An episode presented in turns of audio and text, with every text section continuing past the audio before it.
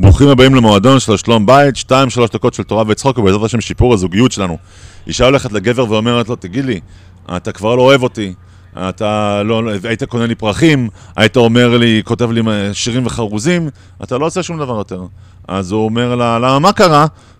אני אמרתי לך שאני אוהב אותך, היא אומרת לו כן, קניתי לך פרחים, היא אומרת לו כן, אבל זה היה לפני 20 שנה, הוא אומר כן, אבל שום דבר לא השתנה מאז.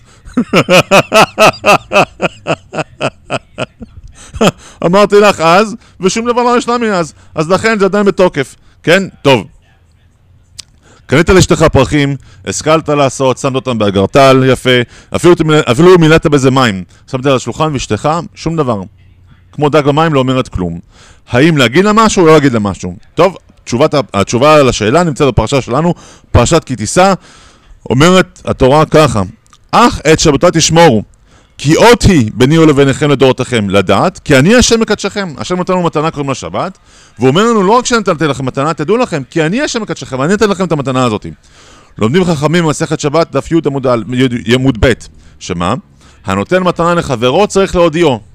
רואים מכאן שצריך להודיע לאשתך. למה? למה זה עובד ככה? תשובה פשוטה. כשאתה רואה ספר על השולחן, אתה אומר לאשתך, תראי אישיה, ספר על השולחן, מה ראית? אתה רק משקף, האמרה שלך רק משקפת את המציאות.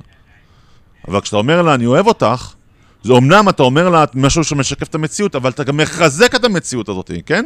אתה נותן לה פרחים ואומר לה, הנה הפרחים ממני, אתה עוד פעם, אתה מחזק את המציאות הזאת. זה לא רק אמרה שמה, שמשקפת את המציאות, היא גם מחזקת את המציאות. טוב, זה גם משהו במדע, שאם זורקים אנרגיה על חלק מסוים לראות אותו, הוא גם משפיע על החלקיק הזה באנרגיה שלו, אבל זה מבחינת המדע. טוב, עכשיו השאלה היא, האם חייבים להגיד לאשתך שאתה נתן לך את המתנה? התשובה היא לא. למה? כי שהיא לא תחשוב שיש לך פה פתאום איזה מוטיבציה לקבל קרדיט, אה, לחלוק, לעשות אחרי זה, תגיד לי, שמע, תשמעי, אני הבאתי לך פרחים, אז את תקחי את הפח, או אני עושה פה, זה באמת בשביל המצווה שאני עושה את זה. לא. שתראה שאין לך שום מוטיבציה משנית, שהכל בשביל, רק, רק בשביל לתת לה, ואז היא באמת תשמח. לכן, זה מאוד מומלץ להגיד לאשתך, אשתי היקרה, ראית גרטל? איך את אוהבת את השושנים? אהבת אותם?